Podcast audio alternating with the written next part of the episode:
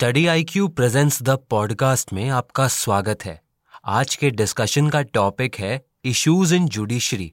Sir क्या आप judiciary के अंदर जो इश्यूज़ हैं उसके बारे में कुछ बेसिक इन्फॉर्मेशन दे सकते हैं हमें? नेशनल जुडिशियल ग्रिड के डेटा के अकॉर्डिंग हमारे कंट्री के 73,000 पीपल पर एक जज होता है और ये फिगर्स यूएसए की कंडीशन से सेवन टाइम्स से ज़्यादा वर्स है। और अगर इस रेट के आधार पर हमारी जुडिशरी फ़ंक्शन करती रही तो disposal of civil cases will never happen and disposal of criminal cases में अज्यूम्ड ड्यूरेशन 30 साल से ज़्यादा लग सकता है। अगर हाईकोर्ट के डेटा की बात करी जाए, जितने भी केसेस लिस्ट किए जाते हैं, उनमें से 50 परसेंट केसेस एडजर्न की कैटेगरी में आते हैं। फॉर एग्ज़ाम्पल 80 केसेस लिस्ट किए जाते हैं, उनमें से 40 एडजर्न 35 डोंट रीच और सिर्फ़ पाँच केसेस को सुना जाता है। मोरेवर 31 परसेंट इंडिविजुअल्स ऐसे हैं जिन्हें बेलेबल ऑफेंस में अक्यूज किया जाता है और वो क्लेम करते हैं कि उन्हें जेल में रहना पसंद है क्योंकि they can not afford bail या फिर उनके पास गारंटर नहीं होते।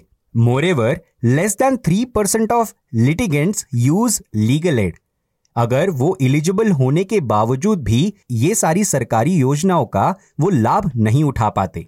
सर हमारे जुडिशियल सिस्टम के जो इश्यूज़ हैं क्या आप उनके बारे में हमें अवेयर कर सकते हैं? अभी तक तो हमने सिर्फ़ डेटा की बात की।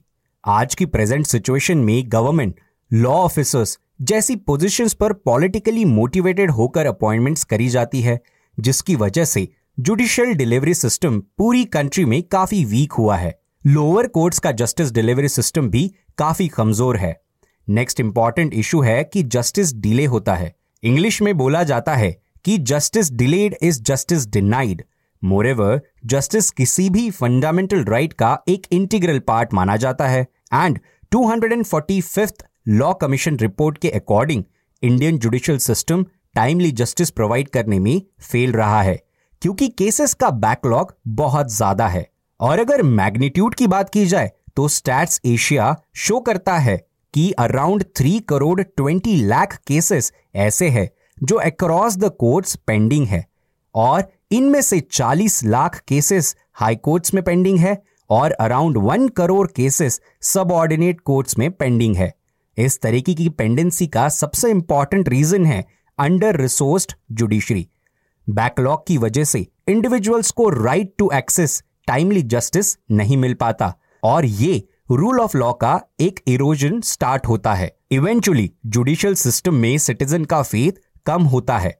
हमारे सामने ऐसे बहुत सारे एग्जाम्पल्स हैं, जिनके थ्रू हम ये समझ सकते हैं कि कोर्ट को अपना डिसीज़न देने में मोर देन 25 इयर्स का टाइम लगा। और जस्टिस इतना डिले होगा तो इसकी वजह से जस्टिस कॉम्प्रोमाइज भी होगा। सर जुडिशियल डिसीजंस के अंदर जो डिले देखने को मिलता है, उसके रीजंस क्या होते हैं?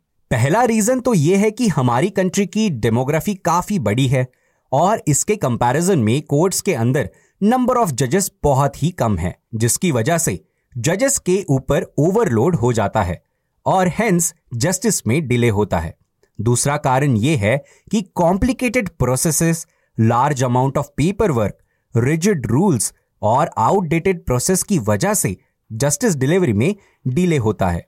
और तीसरा कारण यह है कि मैल प्रैक्टिस बाई लॉयर्स जो रिच एंड पावरफुल होते हैं, वो लॉयर्स को हायर करते हैं और कोर्ट्स प्रोसीडिंग के अंदर एडवांटेज लेने की कोशिश करते हैं, ताकि पेंडिंग मैटर या केस लंबे टाइम तक चले और उनका अपोनेंट पैसे खर्च ना कर पाए और वो केस छोड़ दे। चौथा रीजन ये भी है कि lack of coherent database presently India में हर कोर्ट के पास बहुत सारी इंफॉर्मेशन है। हावेवर वो इंफॉर्मेशन दूसरी कोर्ट्स की इंफॉर्मेशन से डिसकनेक्टेड है। एज अ रिज़ल्ट किसी भी तरीके का साइंटिफिक डेटा अवेलेबल नहीं होता है, जिससे प्रॉब्लम को मीनिंगफुली एनालाइज नहीं किया जा सकता। Two forty fifth law commission ने इसे इंप्रूव करने के लिए सजेशंस भी दिए हैं। कुछ और रीजंस को हम शॉर्ट में लिस्ट करेंगे, जिनकी वजह से डीले पाया गया है। पहला dismissal ratio of admission to disposal एक ऐसा रीजन है जो डिसमिसल रेशो ऑफ़ एडमिशन और डिस्पोजल के बीच में है। वो वन इज़ टू फिफ्टी पाया गया है, जो कि बहुत कम है। नेक्स्ट कारण यह है no fix time in which cases have to be dispose ऐसा कोई फिक्स टाइम नहीं किया गया है, जिनके अंदर ही केसेस डिस्पोज होने चाहिए। तीसरा है कि इंक्रीज क्राइम रेट चौथा है पीआईएल्स की संख्या बढ़ना, उसके कारण भी कोर्ट्स के ऊपर बर्डन बढ़ रहा है। नेक्स्ट कारण ये भी है, जहाँ पर इंक्रीज इन फ्रीवलिस केसेस जिसकी वजह से जो डीले है वो बढ़ जाता है।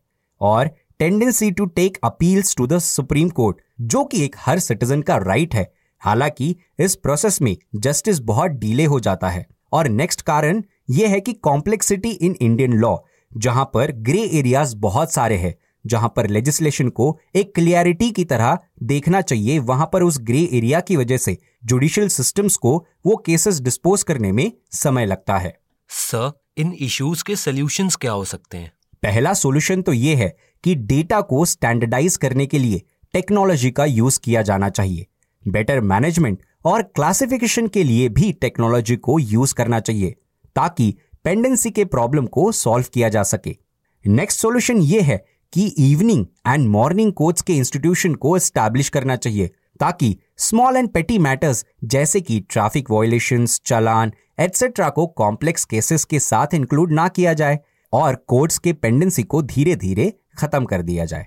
तीसरा कंसेप्ट यह है कि कंसेप्ट ऑफ़ प्ली बार्गेनिंग को एनकरेज करना चाहिए और इसी के साथ चौथा सॉल्यूशन ये है कि जजेस की स्ट्रेंथ को इंक्रीज करने के लिए रिक्रूटमेंट को बढ़ाना चाहिए और जजेस की रिटायरमेंट एज को भी इंक्रीज करना चाहिए।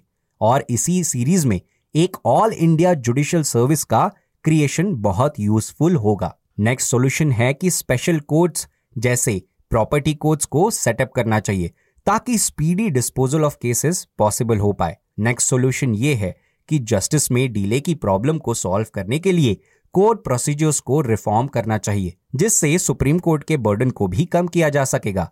फिर अल्टरनेटिव डिस्प्यूट रेजोल्यूशन मैकेनिज्म के थ्रू भी हम कुछ पेंडेंसी को कम कर सकते हैं।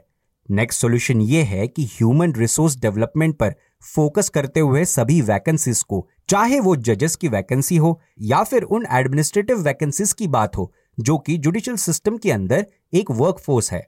और इन सभी को जुडिशियल एकेडमीज को भी स्ट्रेंथन करना चाहिए, ताकि कोर्ट के प्रोसीजर्स में स्पेशलाइज्ड ट्रेनिंग को बढ़ावा मिल सके। नेक्स्ट सॉल्यूशन ये है कि कोर्ट्स के फ़िज़िकल इंफ्रास्ट्रक्चर को भी इंप्रूव करना चाहिए और उन कोर्ट्स को स्मार्ट बनाना चाहिए, ताकि उनकी इफिशियंसी को इंप्रूव किया जा सके। जुडिशियल रिफॉर्म्स के अंदर रिसर्च और स्टडीज़ को प्रमोट करना चाहिए ताकि स्पेशलिस्ट ज़्यादा से ज़्यादा जुडिशरी की तरफ़ अट्रैक्ट हो। लोक अदालत कोर्ट ऑन विल्स और ग्राम न्यायालय एंड पंचायत के कंसेप्ट को ज़्यादा से ज़्यादा प्रमोशन मिलना चाहिए। इंडिया को एक ओवर लेजिस्लेटेड कंट्री के तौर पर देखा जाता है, जहाँ पर बहुत सारे लॉज है। तो हमें एक कांस्टेंट मैकेनिज्म को डेवलप करना होगा, जो ये रिव्यू करे कि लॉ की इंपॉर्टेंस क्या है और उसी के अकॉर्डिंग स्टेप्स रेकमेंड करे। जो लॉस को सिंप्लीफाई भी करता हो। जब फास्ट ट्रैक कोर्ट्स को एस्टैब्लिश किया जाता है तो ये ध्यान रखना चाहिए कि फास्ट ट्रैक कोर्ट्स को सभी सेंसिटिव इश्यूज़ के लिए सेटअप करना चाहिए। जैसे कि करप्शन ताकि इंडिविजुअल्स के फेथ को अपहोल्ड किया जा सके और फास्ट डिलीवरी ऑफ़ जस्टिस भी पॉसिबल हो पाए। सर डिले इन जस्टिस को इम्प्रूव करने के लिए लॉ कमीशन ऑफ़ इंडिया ने भी कुछ रिकमेंडेशंस दिए हैं। तो क्या आप उन मेजर्स के बारे में हमें बता सकते हैं? इंडिया की लॉ कमीशन ने अपनी 230th रिपोर्ट में कुछ मेजर्स बताए, जिसके थ्रू पेंडेंसी ऑफ़ केसेस को कम किया जा सकता है। पहला रिकमेंडेशन ये था कि ग्रांट ऑफ़ एडजर्नमेंट के लिए स्ट्रिक्ट गाइडलाइंस को तैयार किया जाए। दूसरा रिकमेंडेशन ये था कि हायर जुडिशियल पोस्ट में वैकेशन का टाइम रिड्यूस कर दिया जाए। तीसरा रिकमेंडेशन लॉ कमीशन के अंदर ये है कि ओरल आर्गुमेंट्स के लिए टाइम को रिड्यूस करना होगा, क्योंकि बहुत बार ऐसा देखा गया है कि जस्टिस को डिले करने के लिए ओरल आर्गुमेंट्स के टाइम का मिसयूज होता है। अगर जज को ऐसा लगता है कि ओरल आर्ग्यूमेंट के लिए टाइम बढ़ाना है तो वो उसे बढ़ा सकता है, लेकिन उसे रिस्ट्रिक्टिव टाइम के लिए रखना एक फ़ायदेमंद डील हो सकती है। चौथा रिकमेंडेशन लॉ कमीशन का यह था कि जब जजमेंट्स को फ्रेम किया जाता है तो वो फ्रेमिंग क्लियर और डिसाइसिव होनी चाहिए ताकि किसी भी फर्दर लिटिगेशन को अवॉइड किया जा सके। और फिफ्थ रिकमेंडेशन ये था कि सभी कोर्ट्स को, फिर चाहे वो लोअर कोर्ट्स हो या हाई कोर्ट्स हो, या फिर सुप्रीम कोर्ट हो टेक्नोलॉजी को इनकॉर्पोरेट करने के लिए सीरियस एफर्ट्स लेने चाहिए और सभी कोर्ट्स रिकॉर्ड को डिजिटाइज भी करे। सर कोर्ट के केस मैनेजमेंट सिस्टम को हम सिंपल वर्ड्स में कैसे समझ सकते हैं? केस मैनेजमेंट एक बहुत ही इंटरेस्टिंग इंसाइट है किसी भी जुडिशरी का। ये जनरली ग्रे एरिया होता है स्टूडेंट्स के इमेजिनेशन का। वो ये नहीं समझ पाते कि केस को हर कोर्ट में कैसे मैनेज किया जाता है। आज हम इसे देखेंगे। केस मैनेजमेंट सिस्टम के तहत हरियाणा, पंजाब और चंडीगढ़ में कोर्ट्स के सेटअप की बात की गई है। और ऐसे मैकेनिज्म्स को डेवलप करने के लिए बोला गया है, जो सभी केसेस को मॉनिटर करेगा। Right from filing to disposal of that case इतना ही नहीं रिट पिटिशंस को based on their urgency categorise करने की बात भी की गई। मोरेवर जुडिशियल ऑफिसर्स के लिए एनुअल टारगेट और एक्शन प्लान को सेट करने के लिए भी बोला गया, ताकि पुराने केसेस को जल्द से जल्द डिस्पोज किया जा सके। मोरेवर क्वार्टरली परफॉर्मेंस रिव्यू को भी स्टैब्लिश करने की बात की गई, ताकि जुडिशियल इफिशियंसी को इंक्रीज और अकाउंटेबल बनाया जा सके। इन सभी मेजर्स को ट्रांसपेरेंसी और अकाउंटेबिलिटी के साथ इंप्लीमेंट करना चाहिए ताकि इन सब मेजर्स की वजह से जुडिशियल सिस्टम की इफिशियंसी बढ़ पाए। सर जब हम इश्यूज़ इन जुडिशरी को समझते हैं तो अगर सुप्रीम कोर्ट की स्पेसिफिकली बात की जाए तो सुप्रीम कोर्ट के लोड को कैसे कम किया जा सकता है? सुप्रीम कोर्ट ऑफ़ इंडिया को गार्जियन ऑफ़ कॉन्स्टिट्यूशन बोला जाता है।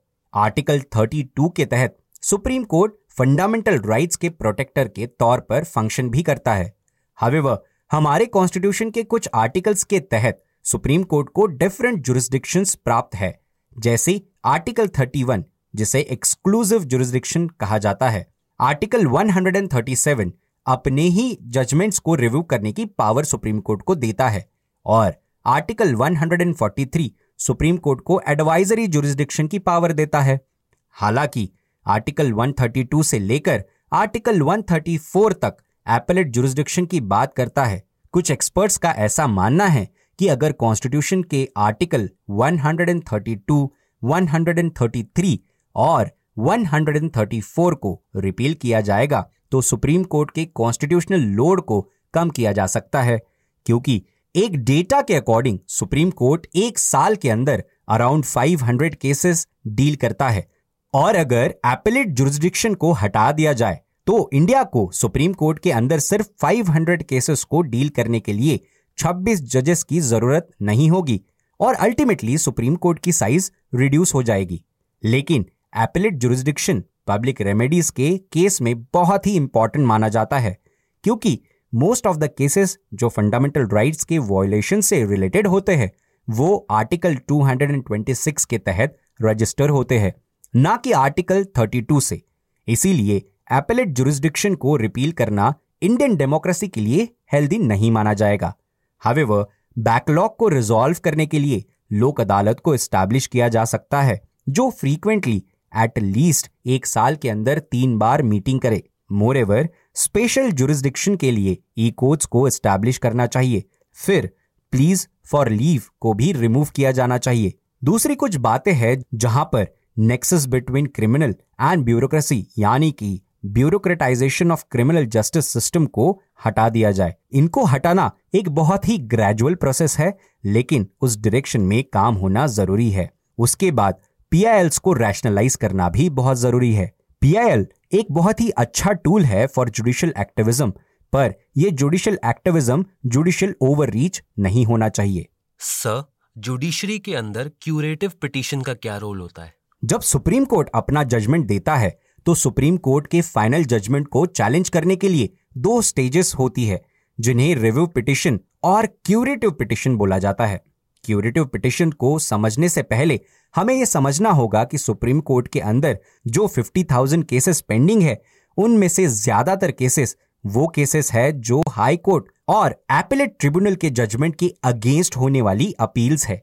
सुप्रीम कोर्ट ने रूपा हुर्रा वर्सेस अशोक हुर्रा के जजमेंट में ये बताया कि जो लिटिगेंट्स जजमेंट से डिसअपॉइंटेड होते हैं, वो कोर्ट के पास रीअपियर कर सकते हैं after losing the review petition however curative petition को इनिशिएट करने के लिए किसी सीनियर एडवोकेट की रिकमेंडेशन मैंडेटरी होती है, जो एडवोकेट ये बताए कि इस केस में री एग्जामिनेशन मैंडेटरी है, क्योंकि ओल्ड डिस्कशंस में नेचुरल जस्टिस के प्रिंसिपल को वॉयलेट किया गया है। क्यूरेटिव पिटिशन तीन सीनियर मोस्ट जजेस की बेंच को कंसिडर करना होता है। और ये बेंच ये डिसाइड करती है कि क्या इस केस को री एग्जामाइन करना चाहिए या फिर नहीं। और इस बेंच के डिसीज़न के अकॉर्डिंग ही उस केस को रिकंसिडर करने के लिए सुप्रीम कोर्ट के पास भेजा जाता है। Sir thank you for giving us the information dear listeners आज के पॉडकास्ट को हम यहीं पर कंक्लूड करते हैं। नेक्स्ट एपिसोड में एक नए टॉपिक के साथ हम फिर से आपसे कनेक्ट करेंगे। तब तक आप स्टडी आई के साथ बने रहिए एंड कीप स्टडिंग आप study I Q presents the podcast को सभी ऑडियो स्ट्रीमिंग प्लेटफॉर्म्स पर सुन सकते हैं। जैसे Spotify hub hopper Apple podcast Google podcast etcetera links को कमेंट सेक्शन में पिन किया गया है। Thank you